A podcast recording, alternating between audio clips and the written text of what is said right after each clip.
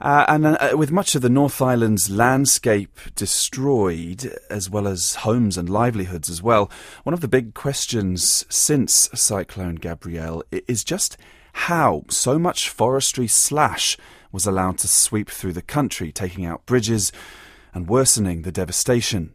Pressure is mounting on the government to fast track an inquiry into slash, which is essentially all the woody debris left over after the clear felling of forestry. Scion Principal Scientist Dr. Tim Payn spoke to me earlier. One of the major issues has been the debris flows, and uh, I think that's certainly been one of the one of the major things that's obviously been seen and um, has had a major impact.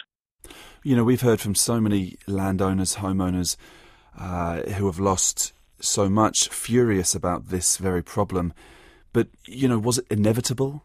We're on a very steep and erodible landscape sort of New Zealand is sort of built like that. And when you get really heavy storms like such as the cyclone and so on and so forth, you're going to get a much larger impact than you would otherwise. But uh, this has certainly been a lot worse than you'd expect.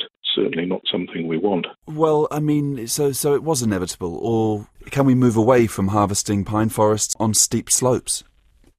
Um, yeah, there's a, yeah, well, there's a number of ways and things you could think about. Um, and I know a number of the forestry companies are sort of trialing a, a, a, range of things. I mean, the first thing you do if you are harvesting would be, you know, can you actually minimise the slash on your steep slopes?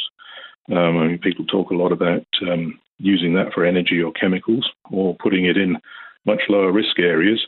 But I think some of the, I mean, given the real risk and sort of concern about climate change and more intense storms more frequently, um, I think we do need to be thinking about things like um, leaving big, bigger buffers around uh, watercourses. So whether you're leaving pine trees or planting new ones, potentially as well, sort of uh, looking at transitions, retiring some of the forest uh, and some of the longer term things in terms of different types of harvesting, where you might just take out single trees or small blocks rather than um, you know larger areas.